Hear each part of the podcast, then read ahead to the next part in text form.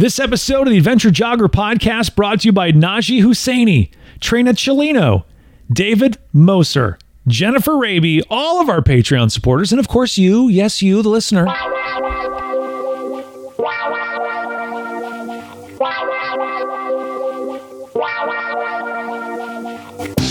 The Adventure Jogger, a podcast about trail and ultra running. Meet fascinating runners from the front, middle, and back of the pack, sharing inspiring and funny stories about life and running. Running should be fun, and so should running podcasts. I'm your host, Ryan Pluckelman, and this is The Adventure Jogger. All right, Eric, before we get into the reality of what you accomplished over this past weekend as of the recording of this podcast, which was epic. Um, a little bird uh, who looks an awful lot like my son told me that you said something at the Mid-State Mile um, that that you at hey I got to make sure I, I can make some room because I'm going to show you something real quick. You uh, made a little comment, a little dig at, at my boy's dad. You wore your Strider Pros your Patagonia Strider Pros uh, because well, just why don't, why don't you just tell everybody what you told my son? Uh, I remember, God, it was years ago on your old podcast, Yeah. how you were saying that you used to have the five inch Patagonia Strider Pro shorts, and that was your favorite ones, and you were getting too big to fit into them. so I was like, I never had a pair of them, and I just got them, and I was like, oh man, I see what he's talking about. I'm like, I'm going to wear those tomorrow because I had a feeling your son was going to be out there. yeah, wore those for you, bud. Well, I wore a little something for you tonight. Now, only people who are watching the video version of this podcast are going to get this treat. But Eric, just for you, I am performing this pod, recording this podcast in a pair of, put the camera down, Patagonia Strider Pros. Awesome. Awesome. I love it. I'm going to put some goose in the pockets in case this podcast gets a little long and I have to. Right. I need some strength, dig for some strength. Eric, first of all, congratulations on winning the Mid State Mile, um, setting a new course record. 133 miles. That's 121 laps. 41 hours. 41,140 feet of vertical gain. Holy cow. Eric, that was a hell of an accomplishment. Oh, thank you, man. Thank you. And this is coming off a year where the year before you had the assist. So you took second place at last year's Mid State Mile to Justin Hamilton. Um, let's kind of go back to the finish of last year. You finished. Okay. You finished second to Justin Hamilton. You get the assist. As that race ended for you, what was your plan? Were you like, okay, I've done second, I'm done? Or what was your mindset, you know, finishing second and going really far?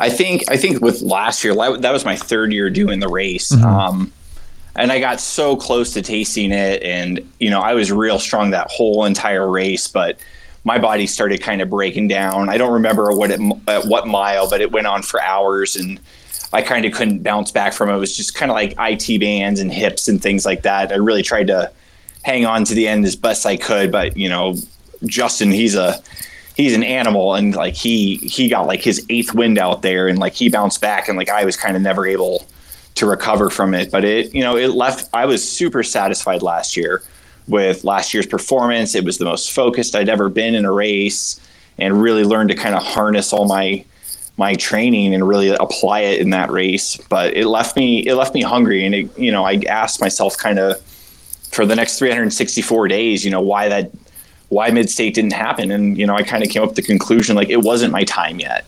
And there was a lot of things like I needed to work on, not just as a runner, but like in my my normal everyday life. And, you know, mid state's like a big a big puzzle. And if you're missing pieces, you don't have the whole picture. So like there was something I needed to work on and, you know, it kept me hungry for the next year and came back and sealed the deal this year. What was it missing? For you in your life outside the training because you were in very good shape to go that far and you and you must have known body wise what you needed to do. But Eric what was missing mentally for you to put the the puzzle together?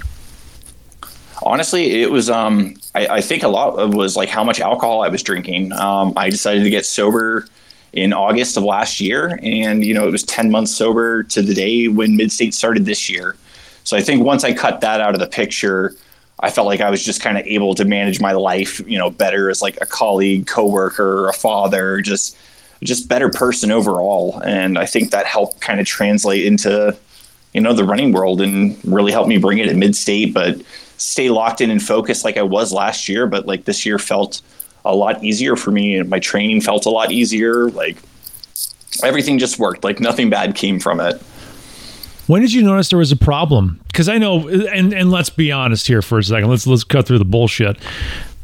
Yeah, there's a lot of alcohol at races. I've been guilty of it. I've sat at aid stations and I've had too many beers and yelled at people for for hours on end.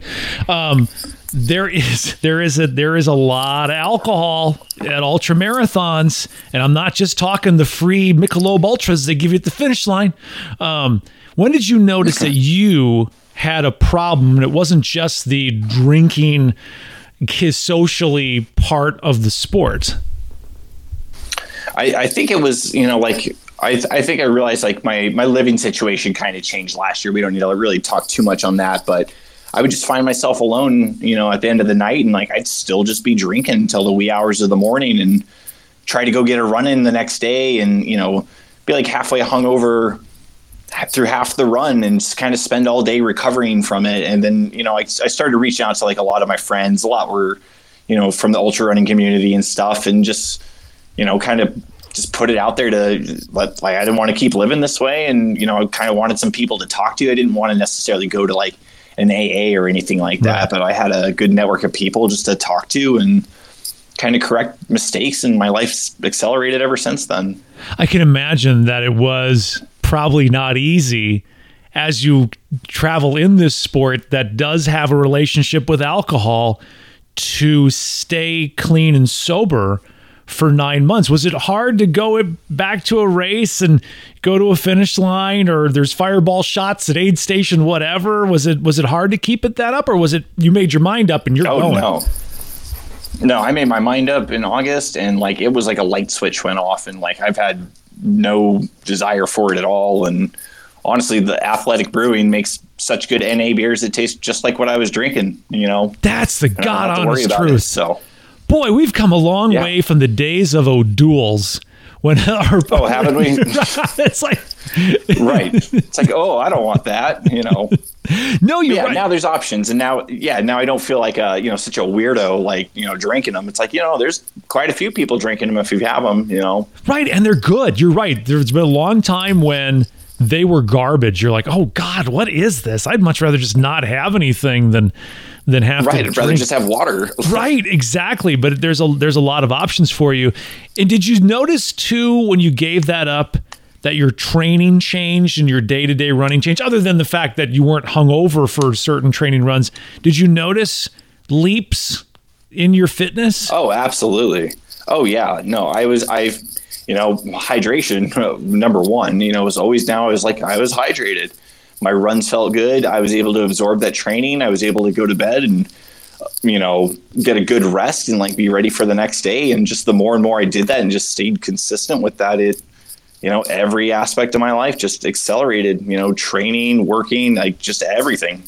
Everything just got better from there. So it's like I really didn't see like the desire to go back or you know want to do that again or be tempted. You know. Mm-hmm. What does the mid-state mile mean to you? I noticed that in a lot of pictures, you have the course tattooed on your neck. The race, I mean, what what what does this race mean to you that you tattoo the I, course on your neck?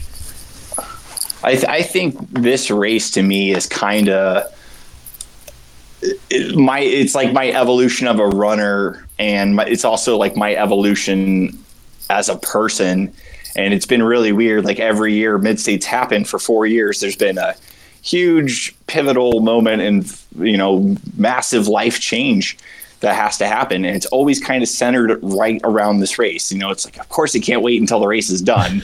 you know, it's always something right before it, but it, I've always been able to kind of juggle it. And kind of my outlook towards this race has changed every single year. My approach towards it's changed every single year. But I was talking with John and Becca, and I'm like, you know, why is that? And they go, it's because you're a different person every single year you come here. So I originally had a, a mid-state mile tattoo on my leg, and I was going to have little tallies going every time, but I really didn't like how it turned out. So that's where I ended up getting the one on my neck. And and the artist, she's like, well, let's make it let's make it look like a burn or a brand, like it hurt and it's a part of you. And I'm like, good, because it is a part of me. And yes, it hurts, you know. So yeah, the mid state's kind of like me, just kind of it's almost like me watching myself from afar, like just kind of grow up into mature into a good runner and a good person. Well, that's interesting. What did you learn like the first year you ran mid state? So the year year one. First of all, you've been in the race for all four years, correct? Correct. What attracted you to it the first year? Because the first year, this race didn't have a documentary, didn't have podcast exposure. It was just this weird race that these incredible people were putting on on their dad's property. How did it get on your radar? Um, I was on. I was going to be running Cruel Jewel that year, and it got canceled. You know, like many other races did. And I had a few friends. Um, you know, I knew Becca Jones through the running community. We weren't super good friends at that time, but um, she said she was, you know, trying to put on a race and wanted some some good people to come out and just, you know, have a good time and yeah, I had no idea what I was getting myself in, into. You know, I was familiar with the traditional backyard, the 4.1667 miles every hour. And, you know, somebody explained the format to me, and I was like, okay, well, that's fine. You know, I had honestly no idea what I was getting into, and there was nothing else to really do. So I was like, yeah, sure, let's go up there. And, you know, it was, I don't want to say a rude awakening, but it was like a slap in the face. You know, it's like I didn't realize what we, had no idea what I was getting into, and I did pretty decent that first year.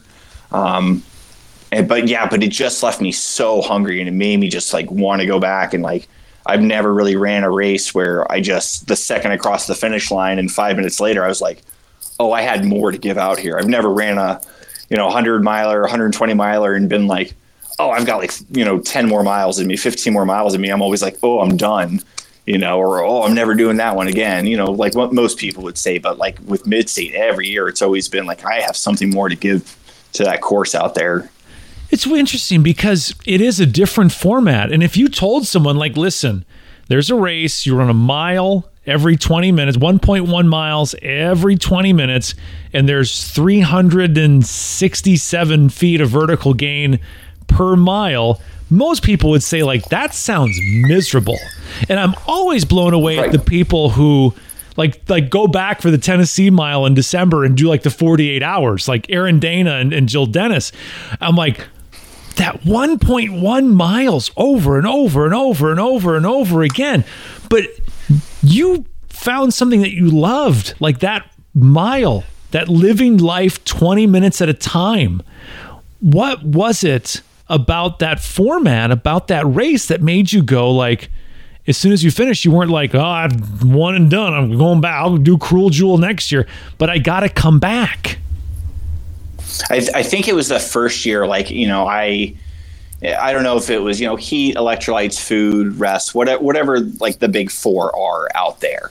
Um, but once I sat for five minutes and ate some food and drank some water, I went back out on the course and was able to hike a whole nother loop, like no problem. And it was like I could have kept going, you know. And at that point, for the first year, I was already like 71 miles when I timed out, mm-hmm. and it was like, yeah, no, I had I had more to give out there, you know. So I thought like, yeah, second year, yeah, I'm really going to turn it up next year, and we're going to see what we can do out there. And you know, that did not go that way. But that race, even though like it's just a mile, like Becca says it real well. She's like, you know, no race is the same, no miles the same, like I ran hundreds of loops out there now yeah. within four years, but like it never really like replays itself the same. And I've kind of, I, I kind of like treat it like it's our like our days of our life. You know, we go to our job, you know, we have our responsibilities at home, and even though it's the same day, the same mile, like it doesn't always play out the same, even if it is exactly the same. And I kind of look at that course like that. It's always different you're going to feel different. People around you are going to feel different.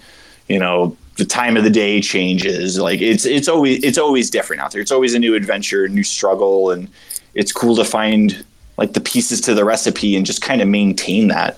Mm-hmm. Well, the second year, what did you learn about yourself the second year at Mid State? Uh, uh, second year, um, I I learned to really check my ego at the door. Um, I talked a mad game. I quit all my races for the rest of the year. I wanted I wanted to win. I wanted you know the previous year's winner. Um, you know there was a, some hype around my name and I let that get to my head. And because of that, I ran somebody else's race the way they would run it. I tried to go out there with no crew and just do it like that. And um, that didn't work for me. I was trying to run like 18 and a half minute miles crewless and trying to come in and take care of myself. And I was coming in so slow. Like I, I moved to Montana between that first and second year. So I thought, well, great. I live in all these mountains now. Mm. Vert's not going to be a problem. Did all this training. Um, quit all my other races, but did zero heat training. It was better living in Florida and having just very, very, very little elevation gain, but having the heat of the South. Um, and yeah, second year, I only went 33 miles. And I think I learned probably the most from that year of just like keeping the ego at the door and kind of learning to like keep my mouth shut. And um, yeah, you know, I had the training, but like I got, I got injured about a month before. And I didn't run for like 30 days before the race. And I just tried to stay off my ankle. And I just kind of had a pity party for myself. And I would just drink beer at night and watch YouTube videos and kind of think that you know my ankle was just going to like heal on its own and it did by like the time it was time for race day but I was not in the right like mindset to like really go down and you know do what I said I was going to do out there and you know and it showed talk about lessons of ego you know here you were doing some talking? Were you buying into what people were saying? They're like, oh, Eric Kienle, he's a person to walk to watch out for. He's going to come in and do some damage. And you heard that, and did you start believing that? Like, talk about the the breakdown of the ego for a minute. Sure. Um, no, like I definitely believed I could do it, and I was, you know, I was hitting really good volume and everything, but you know, coming, it, it didn't matter really how much training I put in because like I didn't have enough time in between those loops to take care of myself. So I'd be coming through and I would just be just chugging water, but then I'm just sweating it all out. I wasn't really good about, you know, taking in a bunch of salt. I wasn't, I didn't do any heat training. And that, that second year was definitely the hottest one that it was out there. And, you know, I kind of looked like a fool a little bit. You know, I feel like I kind of embarrassed myself to a few people who had their eyes on me and were expecting me to show up and you know it just didn't happen and it kind of made me realize that you know in a running race the muscle i don't the last muscle i need to work is my mouth. You know i need to be working my legs and putting in the work and letting the work speak for itself. Those are the only words that need to show up is you know after results are in. Because um, it doesn't matter how much you want to win. If you're not going to put in the work on race day and you don't have that will, like it's not going to happen. And I was, you know, I knew I was having a terrible day and, uh, yeah, super behind on calories and heat. And it just, it just ended. It just ended at like 30, 33 miles, 34 miles that second year. What were the things you did to correct the ego issue? Um, I, I, I learned to just kind of, I, I, I, started training a lot smarter um, that third year going in. Uh, I picked up John and Becca as a coach. Uh, started doing a lot of heart rate based long runs. So where I couldn't like get my heart rate over like 130, 140 um, to start. And what that made me do, it made me walk a lot. It made me spend a lot of time walking. You know, it was it was kind of it was kind of humbling too, learning how to do that kind of training, learning how to run really slow and efficiently. Um, but it also helped me kind of appreciate my time out there. It helped me learn how to be much more present on my runs in the mountains and pay attention to myself, my breathing, how I was eating, how I was drinking. And then my long runs just kind of got to this point where like I didn't want them to end. Like it felt so easy on my body. Everything felt like I could have kept going after every single long run. I felt like I could have done like 10 more miles, no problem. And like I just wanted to stay out there. I just wanted to run. And the third year, I was just like, yeah, I just want to, I just want to go out there and see what I can do. And I was real confident in my training. You know, I had a great year, but there was also still some things I needed to work on, you know, such as like, like uh, my alcohol consumption, but I also needed to work on a lot of like strengthening to not have those like IT band issues and hip issues that I had that led to kind of like my body breaking down that third year. So you picked up. I mean, had you done weights before? Because so many people say that runners should do weights, and we never do because we're like, ah, I'm a runner, I don't do weights. Was that a, did that become a part of your routine after year three? It did, it did, and I noticed a huge difference this year. And like most of the time, like you know, I'm just using the machines at work or at um at the gym and good form, not doing a ton of weight, but just doing the things that working on the muscles that we you know tend to not use as much as runners you know like hamstrings or like your glutes or abductors adductors things like that.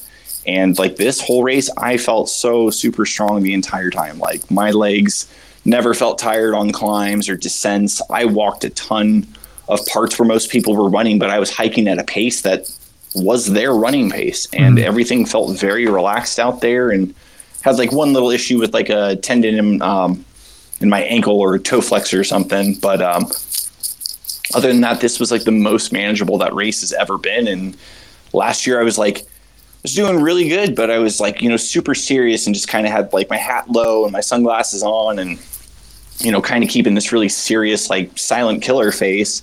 Um, but this year it was like, you know, I was doing that again, but it was like, it wasn't really an act this year. You know, it was like, no, I was feeling great and, you know, having a great time out there and smiling and just like enjoying being out there with those people. You did, you did have, I did notice in a difference in you because I last I was there the last two years with my son. Um, this year, I, I noticed you smiling. I there was dur- during some of the earlier laps, there was a whole group of kids that would form this line at near the near the corral of just hand slapping, right? Like they put their yeah, hands out and people yeah. were doing the, the high fives. I noticed like you smiling and coming in and high fiving all the kids and and having some fun. You did seem like you were you were more settled and you were having more fun this year than you had in years past. Was it this sense of relaxation because you'd felt that okay, the pieces of the puzzles are starting to come together. My training is better. I feel stronger. I need to relax a little bit. You just seem to have something a little different about you. Yeah, everything. Yeah, no, it's just having fun. And and yeah, you got to high five the kids. You know, they're they're out there. You got to high five all the kids. But uh, no, everything everything just felt so good. Like last year, I really learned how to train and really learned how to be focused in that race. And I when I left last year, I kind of wondered like, am I ever going to be able to like tap back into that level of concentration and focus? Um, and really, every run since then, since last year's race, I've been able to tap right back into it, like no problem. So going into this year, it's like I knew exactly what needed to be done. Um, as far as how the race goes, I had some excellent crew people helping me. Um, so they kind of took a lot of stress off of you know what I need to do coming in between the loops because I had already told them for like the next loop or the next loop or yeah. the next loop. Um, I never had to tell them what I wanted right now. They already knew because I told them the loop before. And then when I'd come in, I'm telling them what I want for the next loop. It was always one step ahead, you know, kind of like playing chess. Like with mid state, it's kind of a game of like prevention and, um, and patience and just kind of being ahead of problems before they come up. So cooling early, like eating a lot of salt early, you know, staying on top of your food, trying to eat while it's a little bit cooler. Um, you know, taking taking the time in between your loops properly before it becomes a problem. But yeah, and working on strength throughout the year. Um, I rode my bike a ton, walked a bunch. Um, I just did a lot more diversity in my training versus just cramming all these numbers, doing repeats up and down these mountains. Um, actually, this year I ran about half the volume I did for last year. Really? And I was kind of worried if if that was going to work or not. But I don't think I ran more than 35 miles in a week since March, um, leading into this race. Um, and it worked. Uh, like you know, it, everything everything worked together. But I think it was more than just the training. I think a lot of it was the cumulative experience of you know time out on that course and you know also like other difficult races I've done and just kind of remembering what it took to get to, through those and um, learning to kind of apply all of that to this year's mid state. There was a lot of talk before the race. Um, people were like, "Is Justin Hamilton going to run? Is he not? He's going to be there. He's saying he's crewing people, but he may run." Uh, there was talk of Chad Wright, who at one time had the had the course record. Um, he was possibly going to come back. There's a lot of of of uncertainty about who was going to be there. Did, did you think about that? And here's the, the thing too: Aaron Dana and Jill Dennis were there. And if anyone's got more time on that course, I mean, the epic story between those two and the 40 hours they spent out there together is incredible. Did that come into play for you at all? Were you concerned who else was going to be out there? Are you just like, nope, I'm just doing Eric Kienle's race? Yeah, I this year I I really tried to just simplify it. I didn't look at who was coming. Like I read I read the ultra sign up list maybe like two weeks before just to see and and then when I looked at it, I you know I saw the couple veterans that were on there, but then I saw names kind of missing. You know, like yeah, Justin was one of them. Like I even sent him a message. I was like, hey man, I'm, I'm not gonna lie, I'm a little, little sad you're not coming back for the rematch, but it's all it's all good. I understand. You know, Chad's kind of been like up in the wind for like the last two years. You yeah. know, but I really wasn't concerned who was going to be there because I wasn't I wasn't concerned about like a finishing place. I wasn't concerned about how long we were going to be out there. I just told myself I wanted to see how far I can run when there's an aid station every mile. Like that's it. As long as I can cool, eat, drink, and electrolytes, rinse and repeat, that's all I have to do. And just stay patient and stay in the moment. And I don't need to play games with other people, um, you know, to take them out of the race. Like you know, eventually everybody ends up taking themselves out of that race. Doesn't matter if they look good for five hours. In five hours, they could look bad for five hours. In five hours, I could look bad. I, I tried not to take energy, good or bad, from other people around me. And I really, when I came in the corral, I just kind of stayed focused on me. And I just looked at my crew members or my coaches and just, you know, did what they said or they did what I said. And like, I just tried to make it as simple as possible and just see what was possible out there. And that was that was really all I was concerned about. I was concerned about a 20 minute timer and direction to travel. That was the only thing I cared about out there. Really, just a real focus on just yourself. Do checking in with yourself, focusing on what you're doing, focusing on one mile at a time instead of all the distractions around you. Right. And there's there's a lot, you know, there's a lot going on. There's a lot of movement in the corral. There's a lot of life on that course, but I tried my best just to stay just stay in myself and I just kind of kept repeating to myself like even before the race like I would do it in training I would just tell myself like I'm right here I'm right here in this moment of life this dirt is right here underneath my feet I am standing right here on earth like I just tried to tell myself that out there on the course like I am right here you know I was trying to run like a higher higher level of myself more than just like my body out there on the course like I was running that with with my soul, and my soul was like driving the body. That's how I looked at it. I looked at it this almost like this was like spiritual for me out there. Really, but it sounds like what you're talking about is like mindfulness. Like you're trying to be very mindful of being in the moment, not living in the past that didn't happen the way your mind remembers it, or being in the future as far as like what's going to happen in the next whatever. It seemed like you were really focused on that moment that step, that breath, once at one at a time. Yeah, that's it. And, and yeah, as simple as that. Just where where are the next five steps where my feet are going to go? Like that is all I was ever looking at. Just keeping my head down and doing the work. And if I passed somebody, I just said, "Hey, good job, man, doing great." Like that was it. Like, and I came in and just would eat whatever I wanted to eat, and then went out. And yeah, I just kept it as simple as possible, and it really kind of made me realize I've been overcomplicating this race for years. And my approach towards it has completely changed. And I really do think the simpler approach out of there, just staying cool, eating, drinking, and being patient. Like that's what it takes to be successful out there. Was the mindfulness part of your change this year, or is that something you've been working on for a while?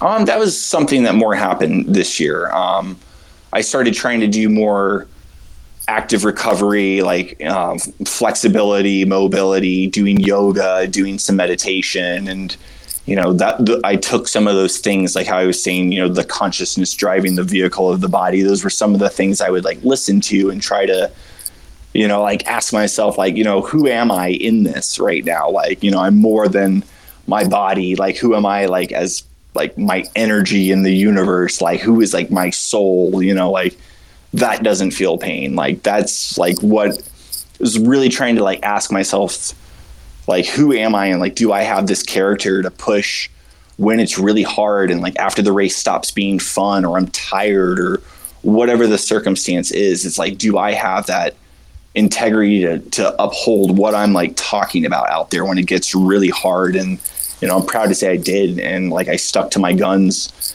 um, for you know and I practiced all the things that like I preached for months to myself in training and it was cool to see it all like happen on race day and to stick with it and not waver. Um, you know, it, it was incredible. It was an incredible experience. Well, who are you, Eric Kienle? You put that out there. Who are you?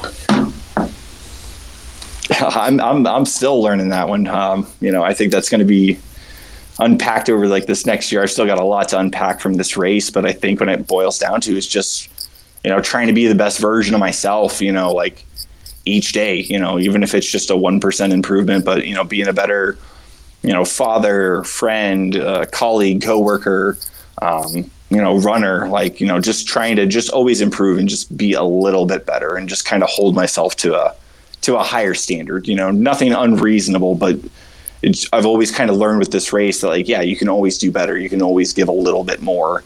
And I think that was really like my focus, you know, kind of taken away from this year is just, all right, like if, you know, not not like I've figured out mid state entirely. You know, I think there's still a lot to learn out there, but you know, I think I'm on the right path for you know building another floor on this foundation. Right. It's funny you said one percent better, and I think we we live in a community or a world of instant gratification and instant results. We want things, we want them now. We want to see massive increase in skill or a massive decrease in weight or you know these massive leaps and bounds right because we don't right we don't have the patience for the little things and it's funny you said 1% because i had an interview on this podcast that was rather untraditional running podcast interview with a man who's he's a runner he's not a long distance runner but he is also the youngest uh, football coach in ncaa uh, division one football his name is Scotty Walden. And he said 1% better. And that's the focus. Like he tells his players, we're 1% better every day. Every day we got to say to ourselves, am I 1% better? And he says, you know, stacking small victories leads to big change. And working on those little small successes, 1% better, 1% better, 1% better. And I think that almost in a way, Eric, when you look at it that way, you realize how much work is necessary to go from point A to point B. And you don't get this frustration that you don't instantly go from A to B. You see it as these small steps in this journey, almost like a lap at mid state. You can't, you know, you just got to take it one little step at a time. Right. It's, you know, it's about who makes it, not who makes it the fastest, you know you know, and that can, you know, uh, be an analogy for, you know, even coming through that loop, you know, like as far as success is determined, you know, there's no rush or, you know, timestamp that you've got to reach by a certain date. Otherwise, it's not there. Um, the goal is making it there. You know, it's the same. It doesn't matter if you make it to that loop in 15 minutes or you make it to that loop in 1930. Like you made it through the loop, you know. Please tell me at some point along the way because you would because Aaron Dana finished second. Please tell me at some point you guys talked about mustache care because you two have the best mustaches in all of ultra running. Please tell me that happened. Oh yeah, oh yeah. No, we were. Um, I started growing my mustache at last year's mid state, and then I cut it off, and then Aaron started growing his um, right after, and then I was like, "Hey man, we got to do a mid-state mustache challenge. And I tried to get all these other people to come in and do it, and I think the only other person that did it was Brogan. Um, but yeah, no, I and it, let me just say for the listeners that Aaron's mustache is much bigger than it appears on social media. like you you can grab onto that thing. Will you please message my son and tell him to be a part of the mustache challenge for next year? Because he'll have to start growing oh, it now. Absolutely. oh, absolutely. Thank God. Um, this year's race, Eric, give us kind of a rundown for you of how we, we heard you put the pieces of the puzzle together. Things started, you, you felt good. What did it mean for you to finish Mid State Mile this year and to win? I mean, it kind of felt surreal. It almost it didn't feel like it was happening, but then at the same time, it absolutely felt like it was happening. And you know, I, I was, the, I think the first loop where Aaron, you know, I kind of knew he was going to be in trouble, and I think he made it like two more loops after that. But once I kind of saw him wavering, I was like, my brain kind of switched, you know, to this like, let's seal the deal. Um, let's let's close this. Let's let's finish this successfully. And I remember being at the start line and then like looking back and waiting for Aaron to come in through the back of the corral and never saw him. And they're like, they're like, go, go, Eric, go. And I just screamed as loud as I could into the woods. Just this big woo, and like I just heard that echo through the whole course, and then come back, and it was it was the greatest feeling because it just you know it, it, almost kind of like an imposter syndrome. Like you think like you don't deserve this for mm-hmm. the amount of work that you put in. Um, but then it was like at the same time it was like no you absolutely deserve this like you've been working you know seriously towards winning the race for like three years but been running it for four and you know it was it just felt really good and it wasn't like i won because it's now a a default or it's a process of elimination or oh you just won it because you've been here for four years now it was like no i i won it because you know like i worked for it that day and i worked the hardest on race day for it and you know, it was definitely earned and it, it felt good. And it felt good to finally take home that quilt and, you know, wrap my kids in that thing. Well, and two, it has to be interesting because last year you were where Aaron, Aaron was this year. You got to yeah. watch, you had, you got to assist someone else in their success and you got to see the cheering, the excitement, the success, but you couldn't really, that wasn't yours. You, you couldn't be a part of that. I mean, you could. I mean, you can always handshake and hugs and that sort of thing, but to have that moment be yours after you watch someone else experience that moment had to be great too. Oh, it was great. And you know, I took so much growth from last year's coming in with the assists, and it felt good to. I call it the pit, uh, being in the final two. You know, it felt good to be back in the pit, and it felt good to have Aaron in there with me. And you know, we I think we went about twenty something miles together. But in mid-state mile time, I think that's close to like eight hours, eight and a half hours. Yeah, we, it was just me and him out there pushing and pushing through the rain and the fog and um, it, like really gnarly conditions late at night, and it was it was awesome. It was like exactly where I wanted to be. I couldn't imagine a better end to that race. Um, but if it just felt so good to kind of be on the other side of it and you know like take that home for me and like and doing it for all the right reasons like going into this thing being sober um, being humble i didn't really post anything on social media as far as what my goals were or, oh i'm coming for mid-state or this redemption like it wasn't any of that stuff it was I, I, I kept my head up and I put my nose down and did the work and then I showed up on mid-state and did what I said I was going to do in my head. I didn't need to tell anyone on social media about it. I was going to let actions speak louder than words. That's not going to help you get any followers, Eric. I'm just telling you right now. You should have been loud and screaming and talk about how great you are. That seems to be the uh, the, the algorithm seems to seems seems to favor those that that behave in that way. All joking aside, um, what is it, Eric, about the community?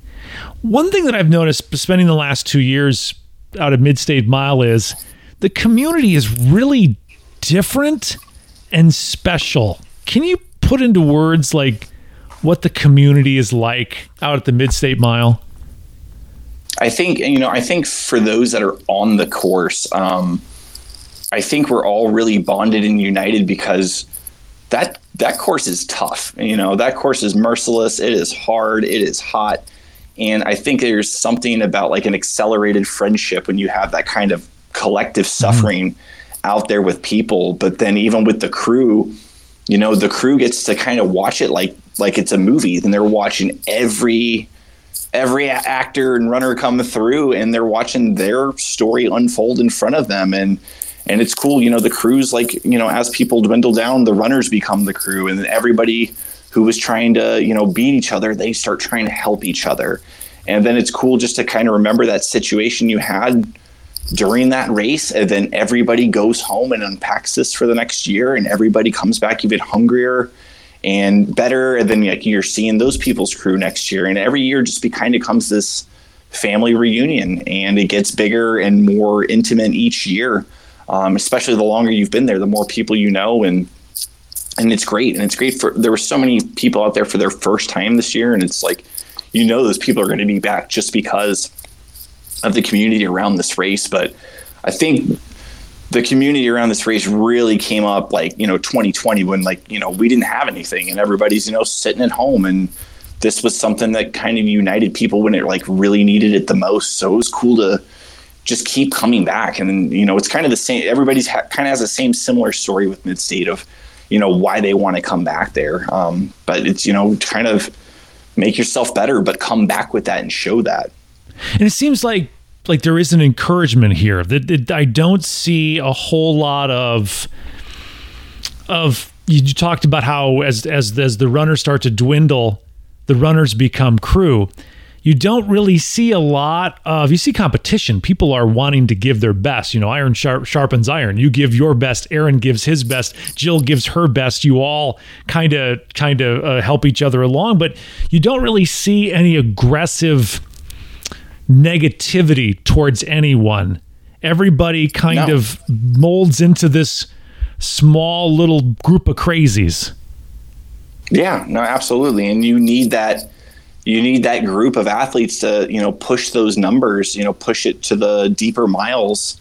Um, and really that last group of like, you know, kind of eight to five is really where okay, we're going to kind of set the stage and then from there people are going to drop, but you need that group of people to push through. And like this year was great because we had a lot of really strong runners, a lot of people consistently coming in around like that 16, 16 minute mark. And, you know, a lot of people running a lot faster this year. In past years, a lot of people were more around that like 17 and a half, 18 mark. Um, but yeah, a lot of strong runners really helped like push it to those further miles. And, you know, I, I thank them because that's kind of what helped Aaron and I, you know, be able to go as far as we did as everybody else has helped from before. Okay, you've got the you've got the trophy, you've got the tattoo on your neck, you've got the quilt. Oh, yeah. Do you want to come back? Are you coming back for next year? Oh, absolutely. Yeah, I'm. Uh, I'm gonna. I'm gonna be there every year I can. Like for sure, I will definitely be back there next year. Well, why? I mean, what do you have to prove now, Eric? I mean, you've you've conquered the mountain. What's left? I'm keeping it simple, Ryan. I, w- I want to see how far I can go when there's an aid station every mile. Like that's it. Like want to see if I can, you know, push past that and you know have somebody else to come there too, you know, and just see what we can do. That's awesome. It's just that simple. It's just I want to see how far I can go when I have an aid station every single mile. Yeah, that's it. You can make it a heck of more complicated and say, well, that mile does have 300 and some odd feet of vertical gain. Right. And yeah, and horseflies and everything you can think of. But, yeah, no, I, I, it's kind of the, the miles have kind of gone away out there. The climbing's kind of gone away. It's just going forward and like, my my brain kind of distorts time and travel out there and you know it doesn't feel like i'm running it doesn't feel like I'm running a figure eight over and over and over. It feels like I'm on this continuous, continuous giant stretch to me sometimes. It it doesn't really seem like I'm out there for that long, but then sometimes it does seem like you're out there for that long. Like time moves really weird out there when especially when you're up for that long and you're pushing that hard and climbing that much like the brain's uh, a little scrambled out there sometimes. I would think yeah, right, cuz I would think that you know, here you did 121 laps out there. You were out there for 41 hours. there has to be moments when you're right, it feels new, and there has to be moments where you're like, my God, there that is again. There's that there's that shed. There's that build that whatever that building is, that deer stand or whatever that's about, you know, 300 yards past the the top of the first climb. It has yeah, to the, the stabbing cabin. Right, this the, the stabbing. Yeah, you got to. It's there's got to be moments you're like, oh my god, that stabbing cabin again. I, I how many times am I going to see that thing? Right. I mean, I, I think last year I was just so focused on the ground and where my feet were going to go. I don't think I saw the stabbing cabin until like, you know, like mile 60 or something. Like I never even like looked up. Like I just kind of just stayed right on the trail and just focused on it. You know, it never, it never really gets old out there. I think like the first two years it did, but I really, I just, my mind would just kind of scatter and I would just think about other things that, you know, I I should have done before this race or things I need to do after this race is done and back in my real life. And, you know, like John always says out there, he's like, the second you want something else, that's exactly what you'll have. You know, we were talking about, you know, instant gratifications and comfort. So, you know, yeah, you, yeah, you want to start thinking about your hotel bed and how good that's going to feel when the run's done. You know what? You're probably not going to have too many loops out there after that. You know, it's really hard to stay stay present there. And I really think the first two years – taught me how to stay present. And then I think after that, it was like, all right, now we just need to train better for this course and mm-hmm. learn how to manage, you know, nutrition and hydration better. What are those lessons that you learned this past year, Eric, that you think people could take and make their running better? Whether they're not, I mean, they're they're not doing something like mid-state or backyard ultra. What are some of those lessons you've learned this past year that can make everyone's running better? I think just just learning to be present and be in the moment and kind of celebrating that you get to go on that run and wherever you may be if it's a city or on the trail you know like you're out there doing something and it's cool to kind of be out in the world and kind of silence the rest of you know the the background noise that we have in our lives every day um, you know, because that stuff will always be there waiting for us when we're done. Mm-hmm. You know, the job will always be there waiting for us when we're done. But like, you know, it, I think it's important to kind of give that self that time to yourself every day and just kind of make that time to like kind of check in with yourself. And you know, I kind of use like running as like my moving meditation out here and training. And you know, I'm just extremely grateful. And I, you know, somebody asked me on the course. Aaron Dana asked me on the course. We were, you know, he was talking to some other runners about you know, what are the lessons that mid state gives to you, you know, after you, you leave? And he asked me, he goes, Eric, what's, what's the lesson you're learning right now at mid state? And I go, the lesson I'm learning is I'm right here. I'm right here. There's this dirt beneath my feet. Like I'm on this course. I'm in Tennessee. Like that is what I tell myself when I'm out there. Like that's what I learned. And I think just really appreciating just to be present, not practice being present while running, but just kind of learning to be present like in everyday life. Like it's it's a it's a work in practice. Um, but you know, getting there and getting better with it. You know, no, you're improving one percent each day. Oh yeah, and you're right. It is. It is. It's a. It's a work in progress. It's not easy. And I'll tell you what, society is not designed to help you in that endeavor because everything is about being somewhere else. I mean, social media is about being somewhere else, seeing someone else's life, seeing something you did you know, years ago, that sort of thing. It's like taking you out of the moment. It is hard to learn to be in the moment and be present and just be here now. Right. And and you know, and especially when it comes to mid state, like, you know, any some other races you can kind of just zone out, maybe, you know, appreciate the scenery on this section until you get to the next aid station. But, you know, under at midstate like you're you're under a microscope and everyone can kind of see you and you know not like you're you know trying to perform to impress them but you know like there's not really time to have a bad loop out there and if you you know if you let it happen like the time to correct it's very very small just given that 20 minute format so it takes a lot of practice just to kind of like reel it in and keep it a little quieter and keep it more centered and not let your thoughts wander and just kind of focus on the job at hand. Like it can be as simple or as difficult as you make it. You know i think it's really boils down to like how much can you control your mind out there? Like how much can you just just stay in this? And if you're if you're patient enough like you'll you'll be surprised how far you can go. But i think you know others i think others when they time themselves out and i think that hunger to come back and want more is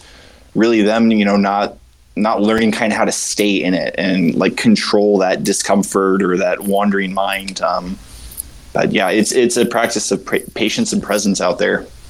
How far do you think someone can go? Like like, do you think we we're getting close to the limits, or do you think we've just no, started to see now? I, I, I, th- I, think I think we're starting to scratch the surface. Um, I think you know each year we've gotten a little bit further and a little bit further. Um, I felt so good at the end of this race. Like I, th- I think I could have gone until sun up for sure.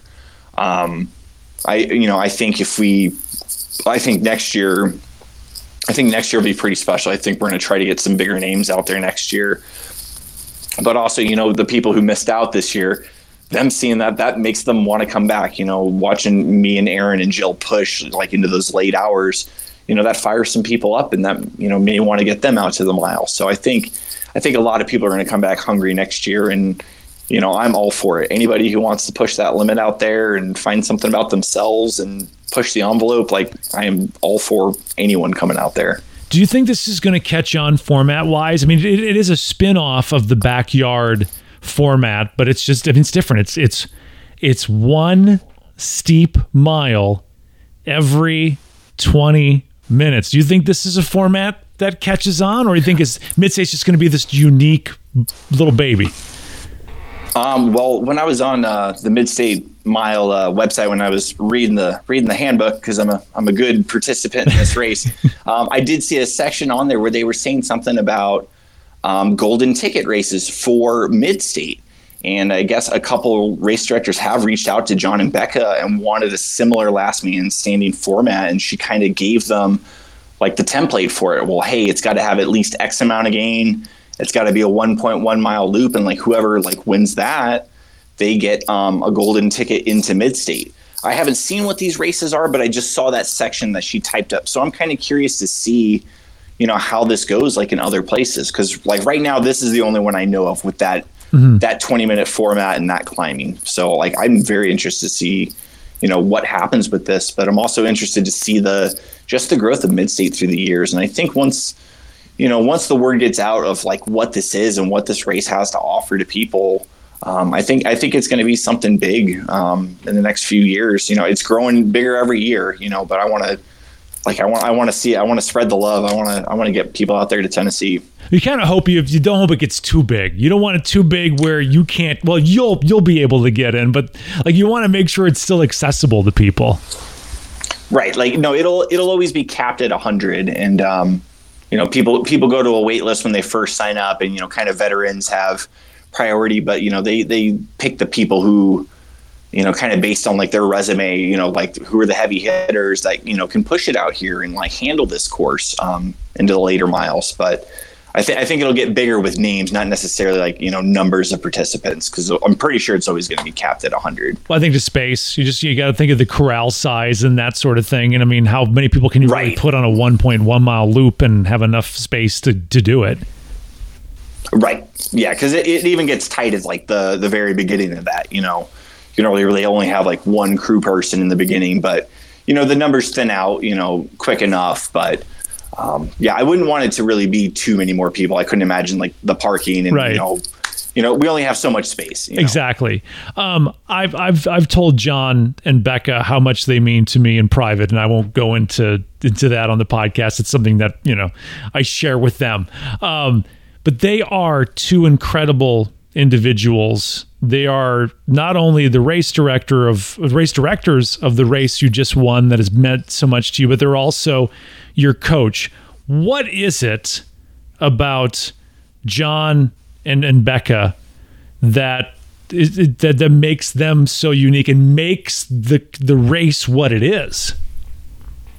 I, I think with them, I mean, I, I, I just appreciate like just their their toughness and you know their grit, but also like their love for the community. But I mean, like they were my friends before this, but once they kind of came on as my coaches, you know, like I think the thing I've always appreciated about them is, you know, my life. Like they've they've coached me for about two and a half years now. Know my life's been different, you know, as you know time goes on. So my my schedule's always been kind of tailored to what's going on in my life or how my body's feeling, or if we need to back up the volume or we need to change the days. It's always been kind of tailored to my life. It's not a cut and dry copy paste plan.